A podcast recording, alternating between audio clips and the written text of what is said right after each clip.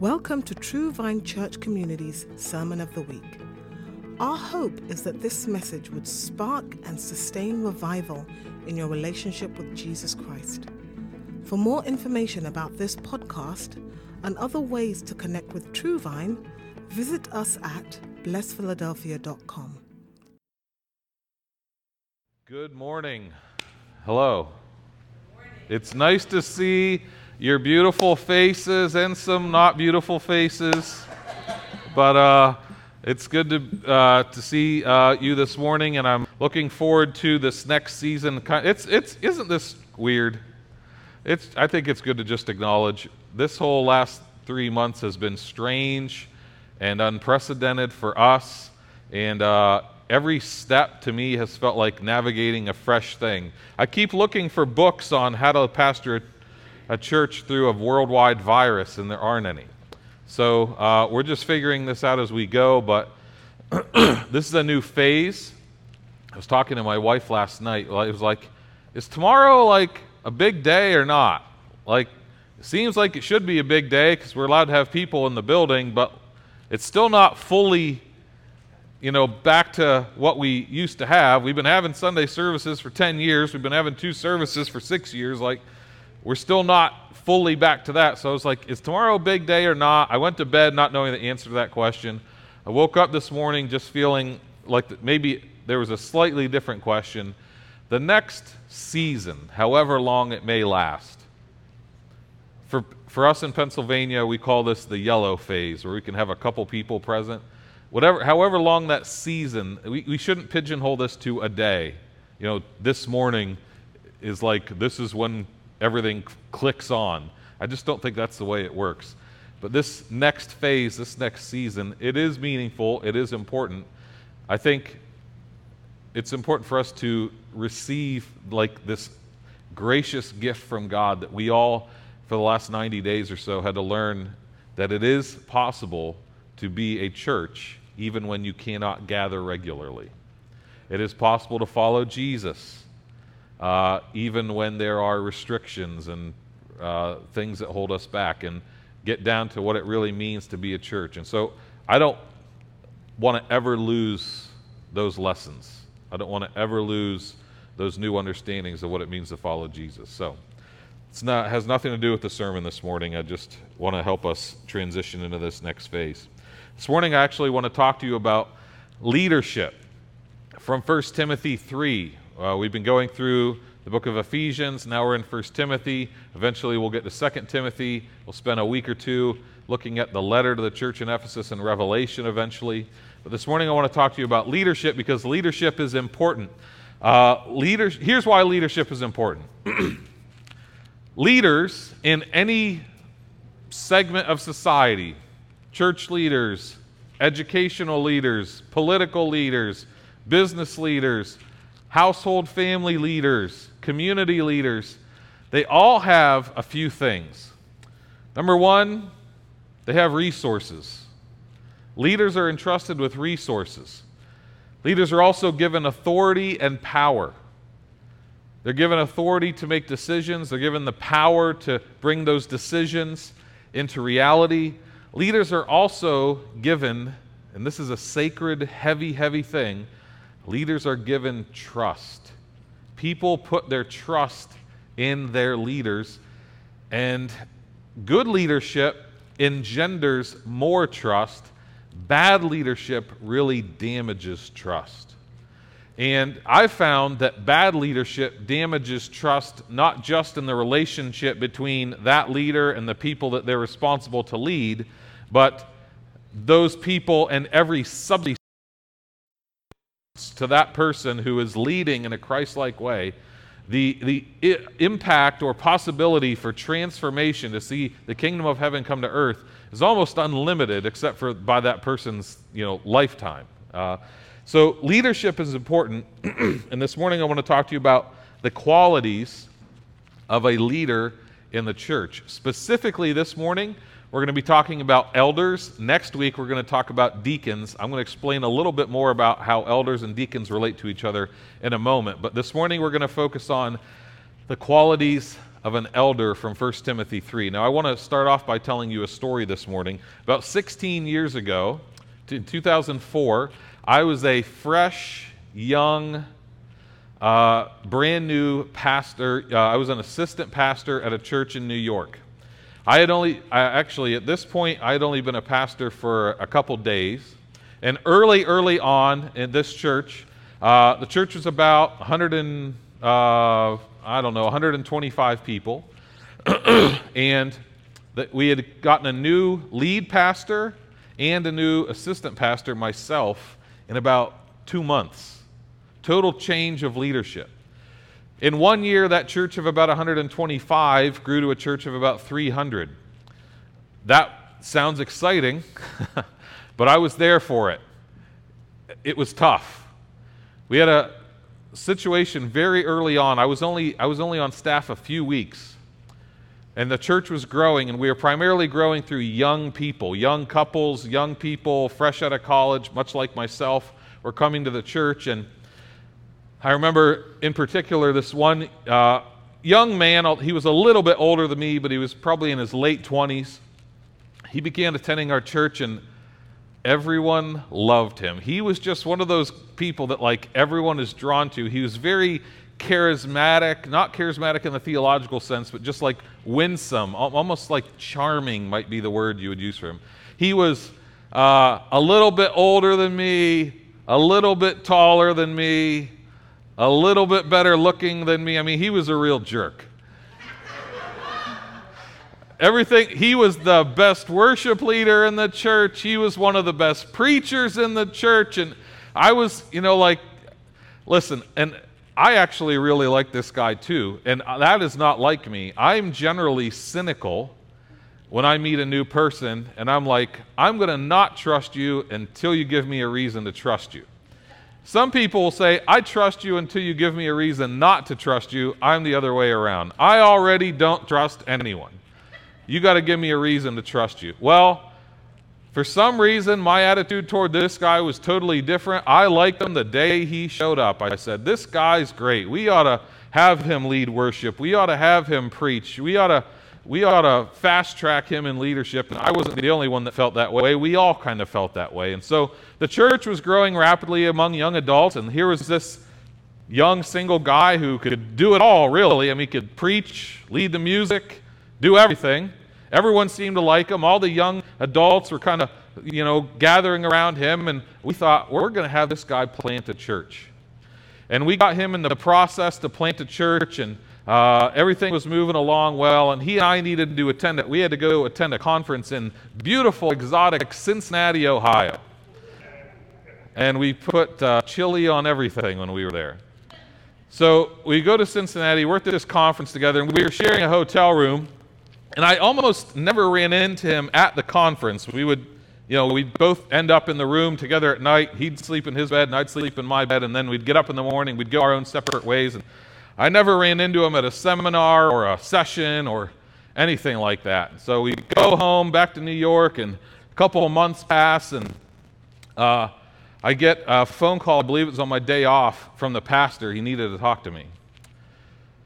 And he told me this horrible, horrible story that a few months ago, when I and this man were in Cincinnati, while I was at the sessions, in the seminars, in the conference during the day, he was bringing women back to the hotel room.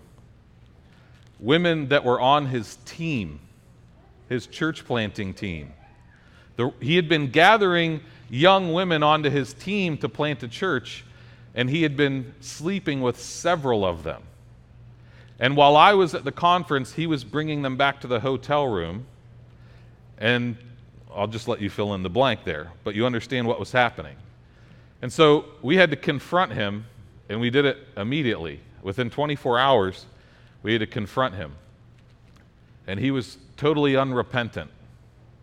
Just did not, was not going to back down, was not going to back off. Didn't I, I, think he understood that it was sin, but he was like, well, this, I can just, you know, move on from this. Uh, I won't do it again, type thing. And we are like, no, this is beyond I won't do it again. We need to slow everything down.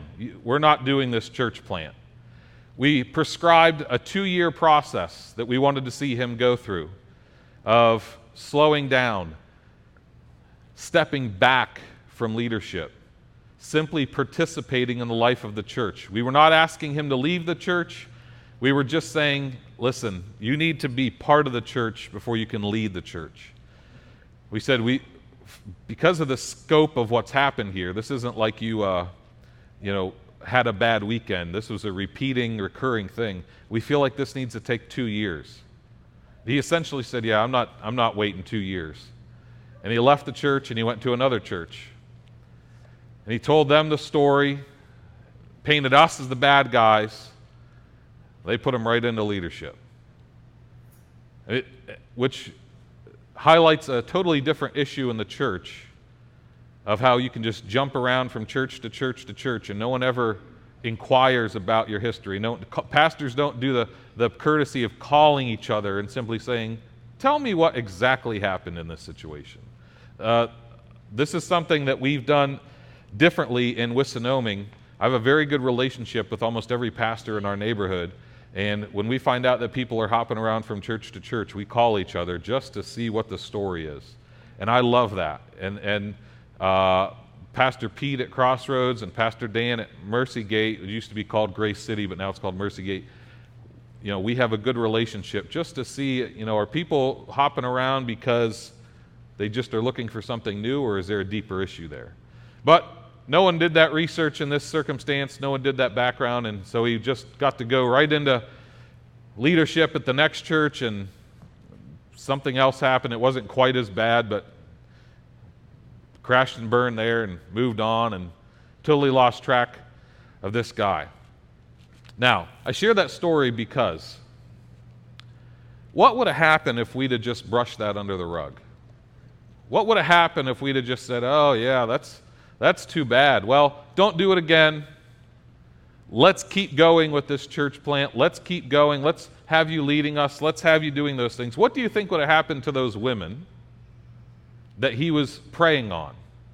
See, when I think about this story 16 years ago, it actually reminds me of what Timothy was put in Ephesus to deal with, which was bad leadership in the church.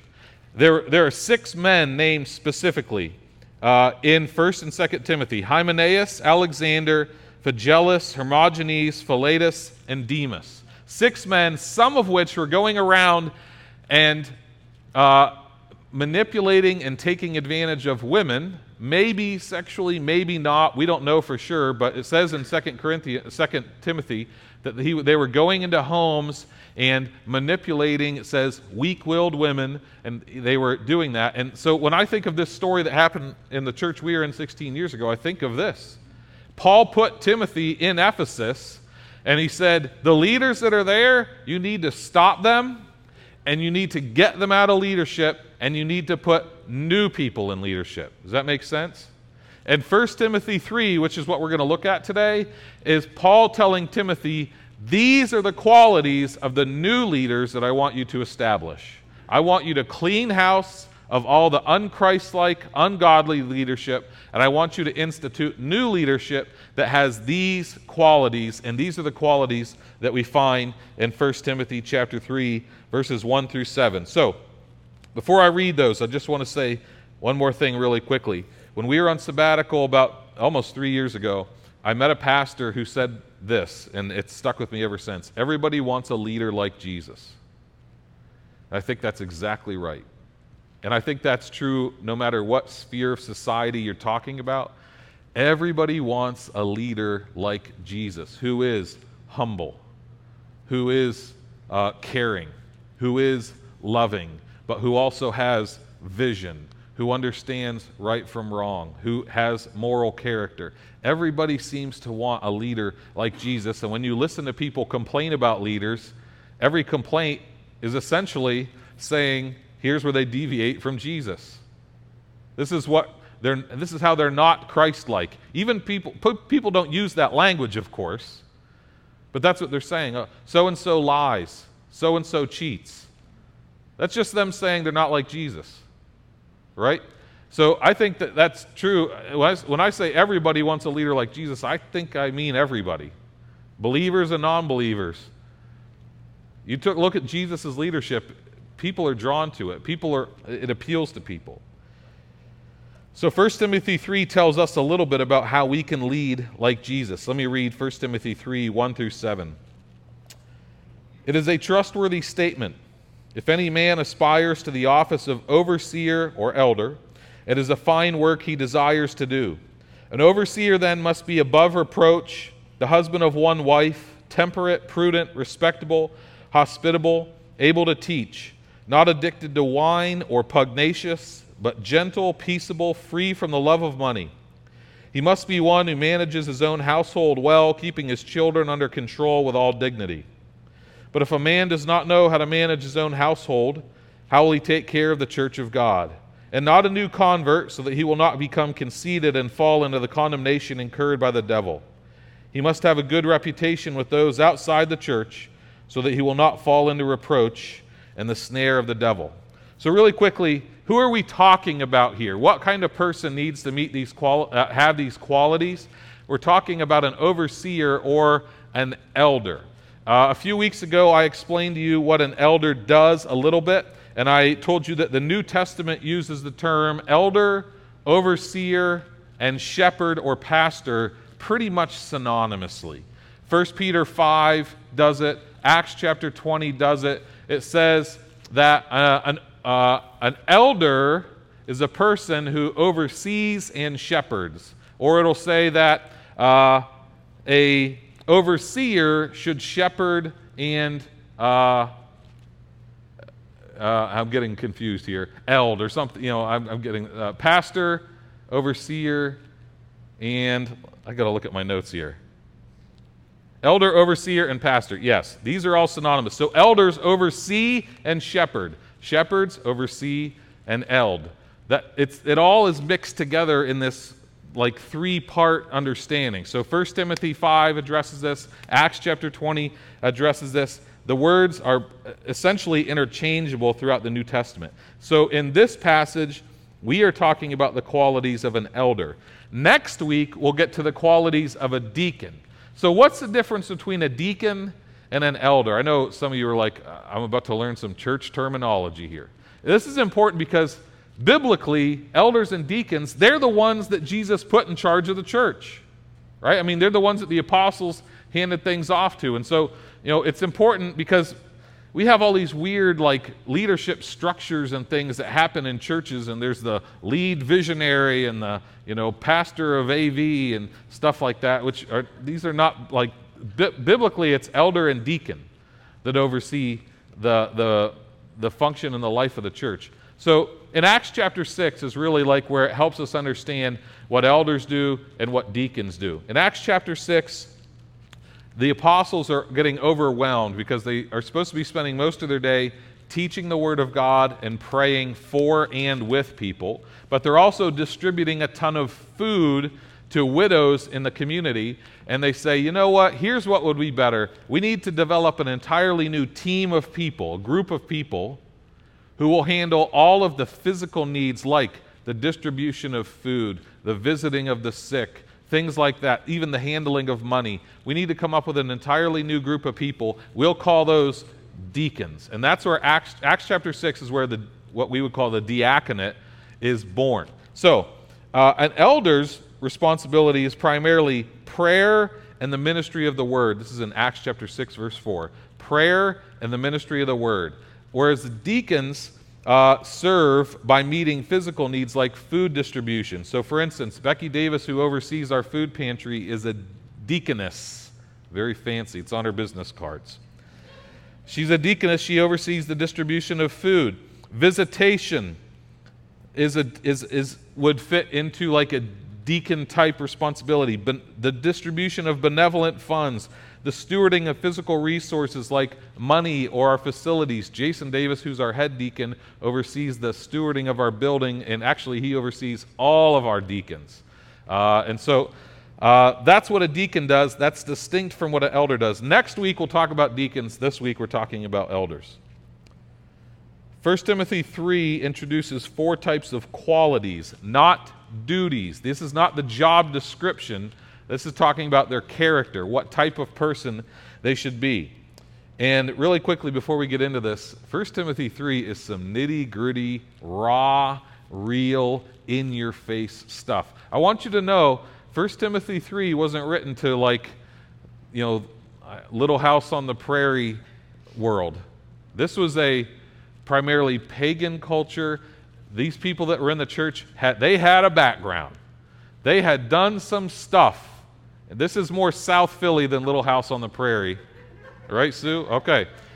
So these were not squeaky clean, I've lived a clean life my whole life people. This was like radically saved, transformation, I'm a new creation in Christ type situation, okay? Everybody following that? These are people who probably used to worship idols, sacrifice, visit temple prostitutes. Jesus changed them, and this is the type of the quality of leader that Paul is calling. So, there's four primary qualities or four categories of qualities here that all of the uh, 14 or 13 or 14 or so uh, d- descriptions fit into. Number one, an elder, or really, I would say any leader, but an elder needs to have a good reputation. Number two, they need to be faithful in their family. Number three, they need to have Christ like character. Number four, they need to have gifting.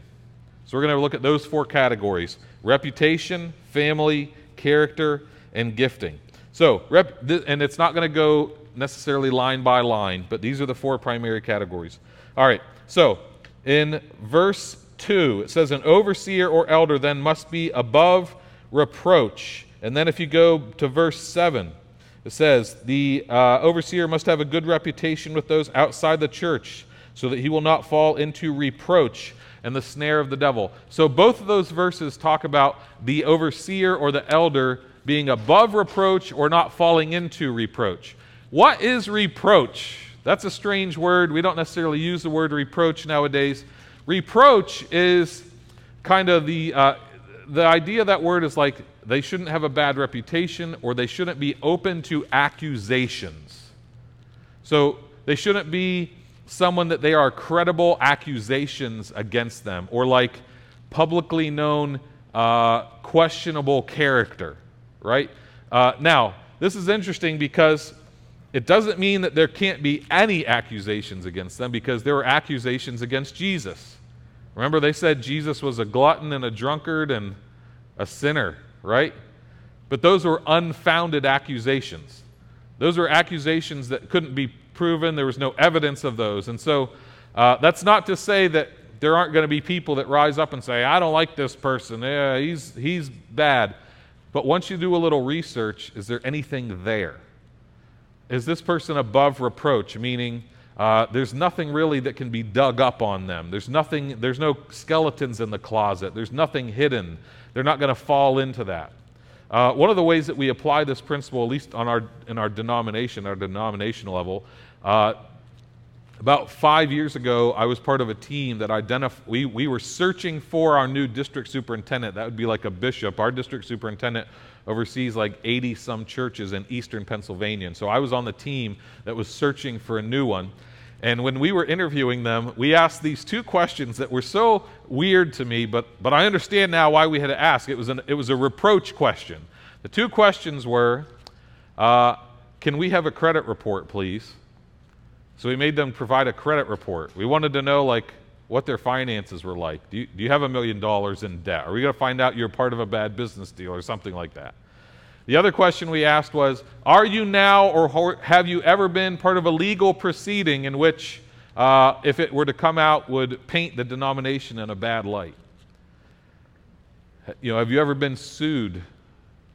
And not to say that being sued is necessary, is it's not guilt, but were you ever in that situation? And that doesn't disqualify the person, but we needed to know is this something we're signing up for?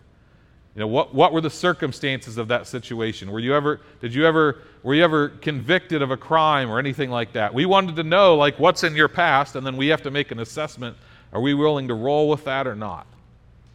You know, if you have a speeding ticket, then that's fine, but if you were found like uh, negligent as in a, in a previous church where there was an abuse situation and that was not resolved, or you were found guilty and were removed from the pastorate and there were legal ramifications, we need to know that. And so that was a really, ooh, that was a tough line of questioning. Thankfully, everyone we asked was did not have that in their background. But that's what it means to be above reproach. Like, are, are we going to find out something about you that we didn't know that's going to create an issue down the road? And is it going to be credible? So, what Paul is saying is, we want overseers, leaders in the church, elders to be above reproach. We're not going to find out uh, something about you down the road that's going to leave you and the church open to public reproach or accusations. Does that make sense? I haven't been able to ask if that makes sense for 12 weeks because the camera doesn't talk back. So it's good, it's good to find out that things do or don't make sense. Uh, the elders or overseer, re- regarding their reputation, they're supposed to have a good reputation in the community. Verse 7 says this they should have uh, a good reputation with those outside of the church. You know, you know what you have to do in order to have a good reputation with those outside of the church? Talk to those outside of the church. You can't like bury your head in the church all the time. You actually have to be in the community, and this only comes with time. You can't hurry up and microwave a good reputation with the neighborhood. This takes time, it takes interactions, it takes opportunities uh, to, to speak with people. This comes with time and being in the community. Now, how do you get a good reputation? How do you get a good reputation in the community? I guess you start some sort of marketing campaign for yourself, right? You put a sign up in, the, in your yard Jim, isn't he great?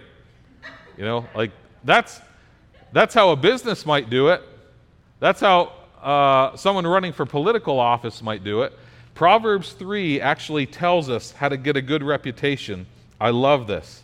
The key to a good reputation is not success, it is kindness and faithfulness. Proverbs chapter 3, verses 3 and 4 kindness and faithfulness will lead you to good repute.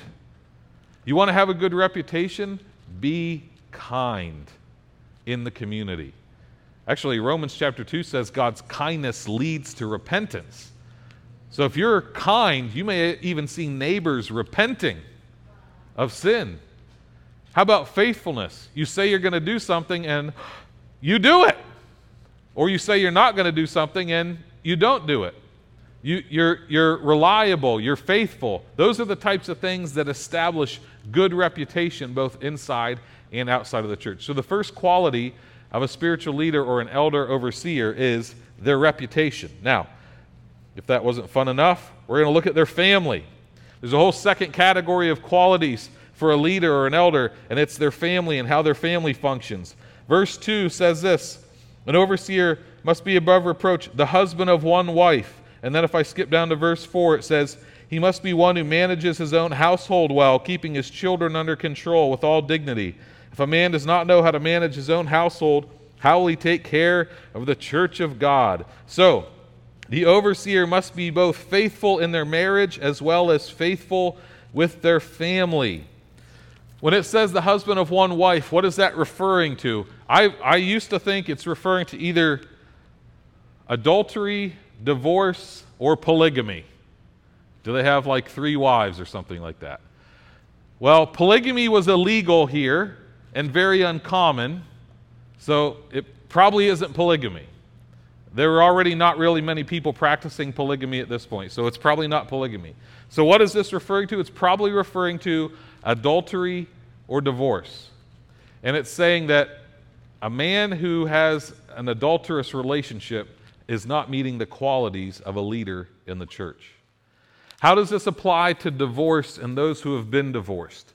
Now, as I read this entire list, it seems to me like the implied in every single qualification is these things should not be happening while the person is in Christ, while the person is a Christian, not in their path. I mean, one of them says, not addicted to wine. Does that mean that a person who 20 years ago was, had an alcohol problem, but they've been walking faithfully with Jesus for 15 years and they've beat that? Does that mean they can never serve and lead? No. All of these qualifications are referring to, you know, of course, if this happened in your old life before Christ, that's under the blood. That's, that's moved on. But in your walk with Christ, have these been issues or have they not? So the way that I understand this passage is if, if if you had a marriage that failed before you were walking with Jesus, that does not disqualify you from serving in leadership. If it has happened since you've been in Jesus, there are lots of other areas to serve and to, and to provide leadership, but elder is not one of them. I hope that makes sense. Now, uh, not only faithful in marriage, but faithful with family. Let me just back up really quickly, and I want to continue with the faithful in marriage part. So, that divorce issue has been such a contentious issue in so many churches. Uh, I know that there are churches who, uh, I think a lot of these passages we've been looking at the last couple weeks, people take them like and use them as baseball bats. You know, uh, when I talked about women in ministry a couple weeks ago, women in leadership, all it says is that men should serve as elders, but we, we somehow make that women can't serve communion, women can't do, do announcements, women can't lead worship. Like, that's not what it says, right? Here's what this is saying the qualities of an elder would be husband of one wife. Somehow churches have made that, oh, and, and, and I've witnessed this with my own eyes. Oh, well, then you can't you, you have a divorce, you, you've been divorced and remarried, you can't teach Sunday school, you can't serve communion, you can't do the announcements. Like, that is not what this passage says. I mean, so I don't know what it is about us Christians that feel the need to find every opportunity to bind people instead of loose people. Um, I know that I want to be, I want to loose people as much as biblically possible.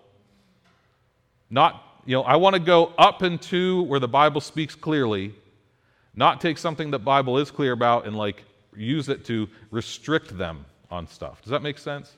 Okay. So it, all that is is a perspective change, just changing the perspective. Okay. Let me move on to faithful with family. I love verse 5.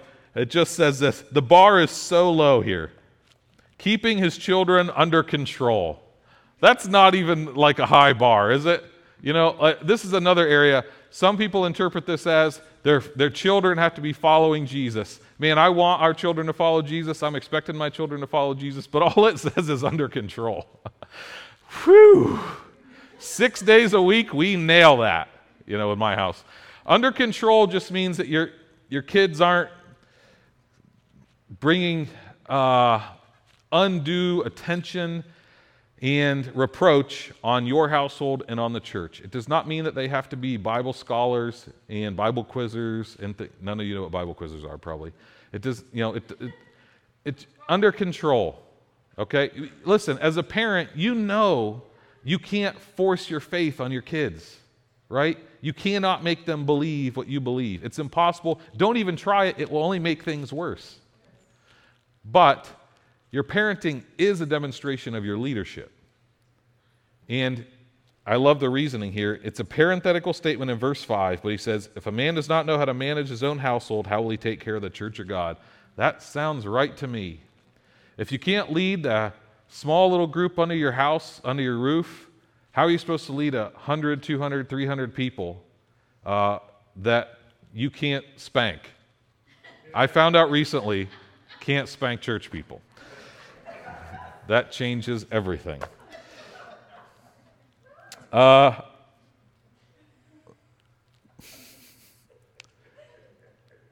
this passage shows me that the training ground for church leadership is not a Bible college or a seminary, it's the family. There's nothing in here about having a degree, there's nothing in here about having a diploma. It just says manage your household. I think God intends for leaders to learn how to lead in their families. That's more important. Degree aside, training aside, family, household. That's what we should be looking at to determine whether people are prepared for leadership. And so, uh, if, if I even go, this will not be on the screen, but if I look at verse 15 in the same chapter, I write to you, uh, I write so that you will know how one ought to conduct himself in the household of God. That, he uses that same phrase, household. That's how Paul sees the church as a household. Not a 501c3, not a nonprofit, not a community development organization. The household of God. So if you're going to lead the household of God, you should be able to lead your own household. Does that make sense? Okay, great. Now, verse 5 helps us understand uh, what this means because obviously people get their kids under control in a variety of different ways, right? Uh, it says in verse 5, it says, how will a man, uh, if a man does not know how to manage his own household, how will he take care of the church of God? The, the, the leader's role is to take care of, right? To take care. Now, depending on what the voice in your, how the voice in your head talks, see, I read that as like, oh, I'm going to take care of you. Oh, there's someone outside of the church making a ruckus. I'll take care of that. That's not what this means. This actually means to literally provide care for. And that's what the leader of a church or any te- family, community, whatever, is to take care, right? Uh, I'm going to brag on my oldest son a little bit, real quick. This week, both Aiden and Emma finished uh, their school year. Emma finished kindergarten, so she thinks every school year is at home. And uh, Aiden finished fourth grade. And on the last day of fourth grade, Aiden won an award for most caring. Most caring kid. Oh. Hey, I won the Pinewood Derby when I was six. No clapping for me? Okay, finally. My dad made that car. Um, he won most caring. And then this is what it's like to be in the Rudd household. Just, you know, be, growing up a Rudd is kind of like growing up in the military without being in the military. I found out he was most caring. I got down in his face in a loving way and I said, and I put my finger in his chest and I said, That's what a leader does. Everything's about leadership in our household. It's, it's, I mean, it's annoying, I'm sure. Like, who wants to be the leader and take out the trash? So we had to develop a definition for what leadership is because when he was a little younger, I asked him, What does a leader do? And he says, They tell everyone what to do. And as much as I like that definition, I, I knew that that was, we were going to have a little dictator on our hands. So I said, no, leaders take care of people. That's what leaders are supposed to do. Based on verse 5 here, leaders take care of people. And so, anyone that feels, any Christian that feels called to leadership, I want you to understand you're not signing up to tell people what to do, you're signing up to take care of people. You're going to take care of people differently. Some people are going to take care by teaching. Some people are going to take care by distributing food. Some are going to take care by visiting the sick in the hospital. Some are going to get, take care by training you how to do evangelism. But it all boils down to taking care, not giving orders. The leader has to be the one that cares the most, and the ones that care the most should be the leaders. That's how a family, a church, a community, a business should all make their decisions.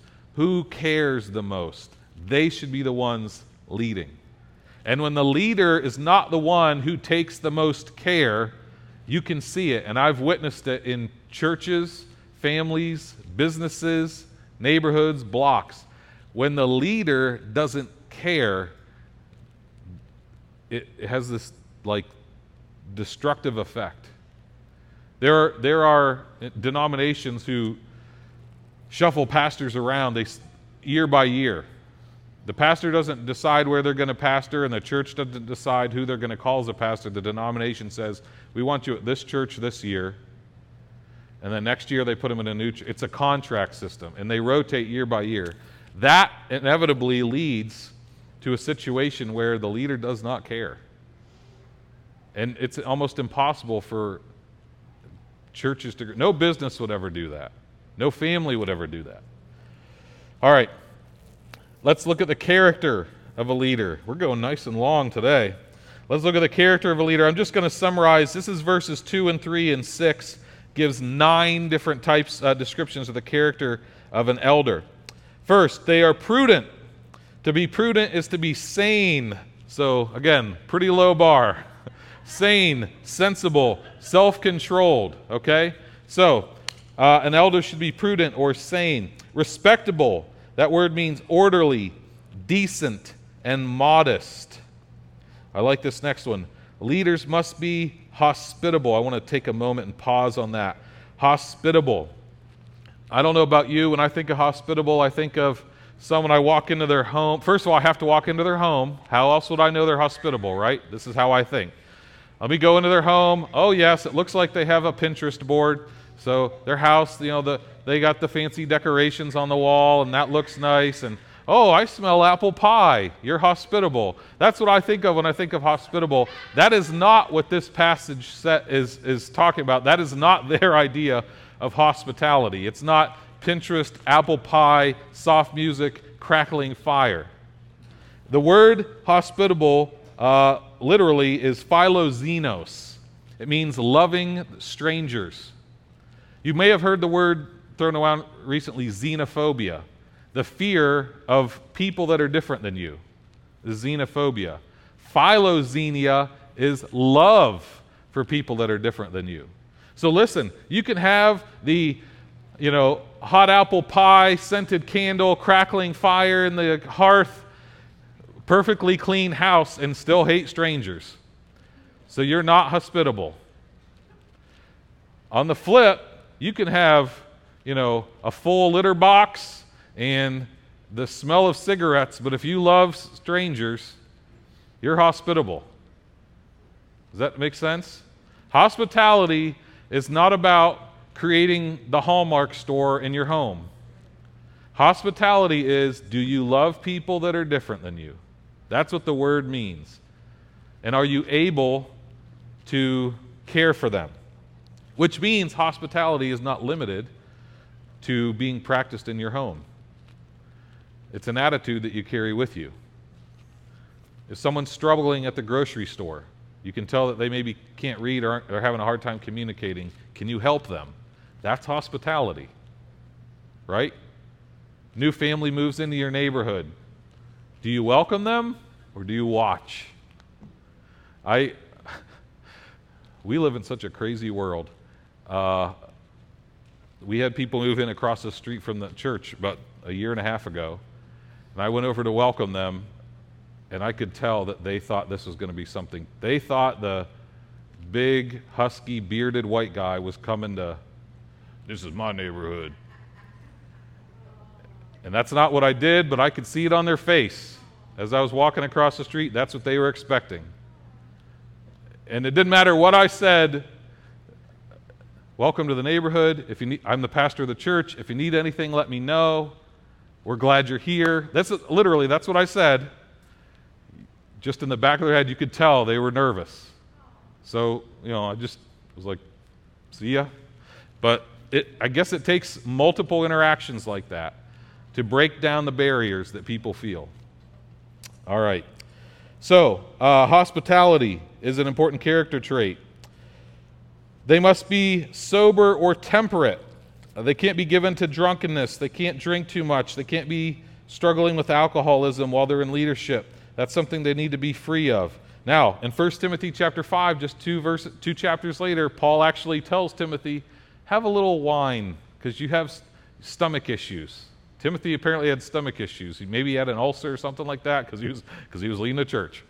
Uh, and, and Paul actually says, well, have a little wine. So this isn't a prohibition against all alcohol, it's just in moderation, a little bit. You know, you, you can't go over the top with this. Um, you can't be violent, not brawling with people. You have to be gentle and fair and moderate. You must be peaceable, which is abstaining from fighting and non combatant. You have to be content, not greedy. Uh, later on in this same book, Paul tells Timothy the love of money is the root of all sorts of evil. Well, this is the context that came from. You had a, some church leaders that loved money. And he's saying the new church leaders, get rid of those old ones. The new ones cannot love money. And then uh, finally, they have to be humble and mature in the faith, not a new convert, The reasoning being a new convert that's placed in the leadership too quickly may get cocky and conceited and fall into the same trap that Satan fell into, which was pride based. Now, finally, fourth quality or fourth type of quality the elder or overseer must have the ability to teach. This is in uh, verse 2. It says they should be able to teach. Now, I've been explaining this recently. The ability to teach is really the ability to instruct people how to think. An overseer, an elder should be able to help people put together a biblical thought process. What is the process I go through? What are the you know, guidelines and presuppositions that I start with to come to biblical conclusions? This does not mean they have to be able to stand up and preach on a Sunday morning because there's more than one way to teach, isn't there? It may mean leading a small group. It may mean one on one. Counseling is a form of teaching because you're helping people learn how to think. So there's more than one way to be able to teach. Uh, it does not have to be standing up in a pulpit and opening the Bible and, and preaching a sermon, leading a small group, one on one stuff, all qualifies here. Now, before I make, I'll make a transition into deacons next week, but really quickly, I want to say a couple things. I want to tie up just a few loose ends. It's very clear as you read through, the, to me at least, it's very clear as you read through chapter 3, verses 1 through 7 all of this is directed toward the men in the church. And actually, when you move into the deacons, his language changes because when he gets to the deacons, he talks first about men, but then in verse 11, he talks about female deacons. So when he talks about deacons, he's like the men deacons and the female deacons. But when he talks about elders, it's only ever the male elders. There's no you know, list of qualifications for the female elders. So I understand this to be that it's the responsibility of men to lead in this position. Does that make sense? Now, I understand that people have different beliefs and thoughts about that, but this is how I understand this. This is how John Eric understands this. This is how our church has always understood it. Um, I'm always open to listen to what people have to say, but I've studied this enough over the years. I've looked at it from every angle I respect people that have a different difference of opinion. I don't think it's a gospel issue, but I'm pretty settled on this, and I've, I've considered every angle. I haven't heard anything to change my mind about that. So I know that's, uh, I just say stuff every week now that is tough. We use this passage every year when our nominating committee meets. Our nominating committee meets in December, and we start to look at who would we like to serve as elders in the new year? Who would we like to serve as deacons and treasurers and members at large? Who do we want to serve as leadership? So we always pull out this passage. This passage is the compass that we use to help us understand who would be qualified and have the qualities to lead. I want to skip forward to chapter 5 real quick. This tells us a little bit more about the role of elders in a local church. This is not going to be on the screen. This is 1 Timothy 5 17. I'm almost done, 17 through 22.